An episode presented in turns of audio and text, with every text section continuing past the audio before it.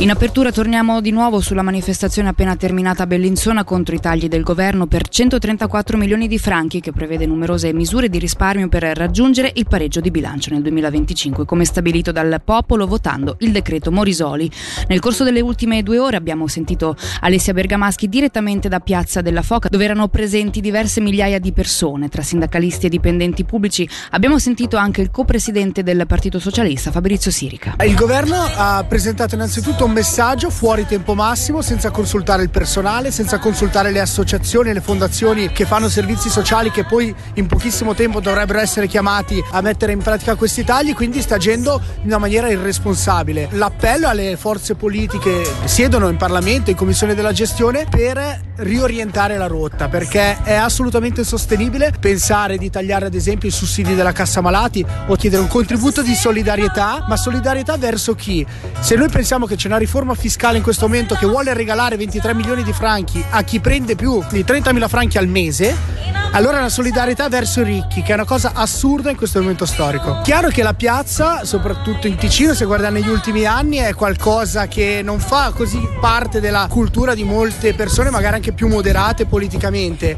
E tuttavia io ho sentito in queste settimane, anche venendo qua, una collega assistente sociale che mi dice: Eh, purtroppo non posso venire, ma allora sciopero. Cioè, comincia la persona a averne veramente piene le tasche, cominciano a pensare delle modalità di protesta che vanno dalla piazza, che passeranno, io spero anche verso mobilitazioni sindacali più importanti. In segno di solidarietà ha deciso di protestare con tanto di cartello anche un ex insegnante attualmente in pensione. Sentiamo dunque Bruno Giudici al microfono di Alessia Bergamaschi. Il guaio è che bisognava partecipare perché io me la spasso ancora bene perché sono passati 13 anni quando sono andato in pensione, stipendio completo, tutto in ordine e penso a quei poveri miei nipoti che insegnano oggi come se la caveranno fra 10 o 20 anni. Quindi lei ha dei nipoti che insegnano? Esatto, sì sì, e che eh, sicuramente eh, sentiranno questi tagli sulla loro pelle. Infatti io sull'altra parte del cartello ho scritto Carobio Vita da che parte state perché non si capisce più questi consiglieri di Stato per chi lavorano. Fondamentalmente non si sono accorti che sono tagli che vanno sulla gente, non è che tagli che vanno sulle sedie del Parlamento o roba del genere. Non si sono accorti forse. È chiaro che adesso i docenti che cominciano a dire noi non facciamo più uscite, noi non ci impegniamo più oltre del nostro orario, ma li capisco benissimo. Già un orario orrendo perché la burocrazia nella scuola è entrata in una maniera oscena.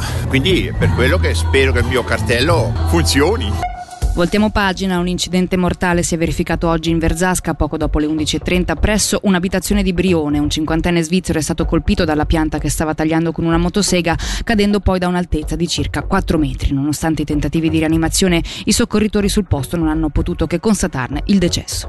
Una pena che non superi i due anni sospesi con la condizionale, questo quanto chiede la difesa del 23enne portoghese comparso oggi alla sbarra che a febbraio del 2021 causò la morte di una diciassettenne nei parcheggi del centro commerciale di Grancia quando la sua auto con la vittima e altri tre giovani a bordo si è ribaltata durante una gara notturna. Le accuse di cui deve rispondere sono di omicidio intenzionale per dolo eventuale e lesioni intenzionali gravi. La sentenza è attesa per domani alle 16.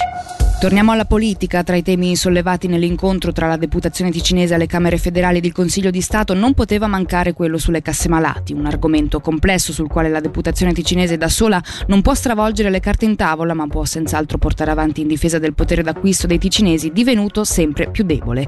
Sentiamo Fabio Regazzi, presidente della deputazione. È un tema di una complessità tale per cui sarebbe un po' presuntuoso pensare che eh, la deputazione possa eh, da sola dare delle soluzioni a un problema sul quale si discute eh, da anni senza fare significativi passi in avanti. L'aspetto un po' critico per la deputazione è che probabilmente nessun rappresentante ticinese siederà in una delle due commissioni eh, della sanità e questo chiaramente è un limite. La deputazione segue naturalmente tutti i dossier legati alla sanità, riceviamo delle indicazioni da parte del Dipartimento su quelle che sono le priorità per il nostro cantone, cerchiamo naturalmente di sostenere queste raccomandazioni, ma il nostro margine di manovra qui è piuttosto purtroppo limitato. E a proposito di potere d'acquisto, Regazzi si è espresso anche sull'aumento generale del costo della vita. Questo chiaramente è un problema che colpisce una parte importante della popolazione svizzera, quello che viene comunemente chiamato il ceto medio, soprattutto per quel che riguarda la politica salariale delle aziende, la deputazione ma anche il Parlamento non è che possa fare moltissimo. Uno dei temi a mio avviso è quello di sgravare eh, nel limite del possibile i cittadini da tasse e balzelli e anche dal profilo fiscale nel limite del possibile perché queste sono misure che comunque contribuiscono a aumentare il potere di acquisto perché quello che ripeto sempre si parla solo di aumenti salariali ma sul potere di acquisto si può intervenire anche scravando i contribuenti da tasse, balzelli e, e imposte varie che lo colpiscono quindi questo è sicuramente un ambito sul quale il Parlamento può fare qualcosa. Nei primi anni la perdita di entrate fiscali è più contenuta rispetto a quanto proposto dal governo, ma dopo un impatto finanziario per i comuni ci sarà.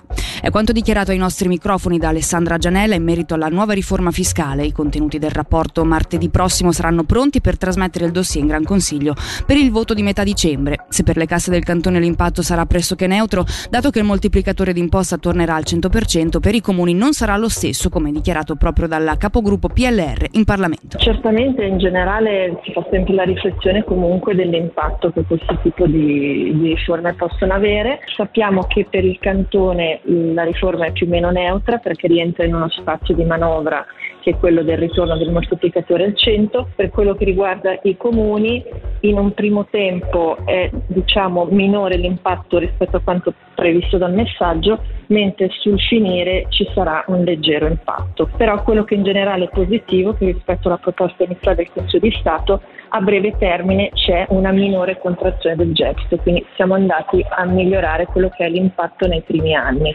Lugano è unica ma non ci deve essere concorrenza, ma solidarietà e sostegno reciproco. Roberto Badaracco ha risposto così alla domanda relativa al nuovo villaggio natalizio in Piazza Grande a Locarno, in alternativa a quello che proporrà la città in riva al Ceresio a partire da una settimana dopo, ovvero dal primo dicembre.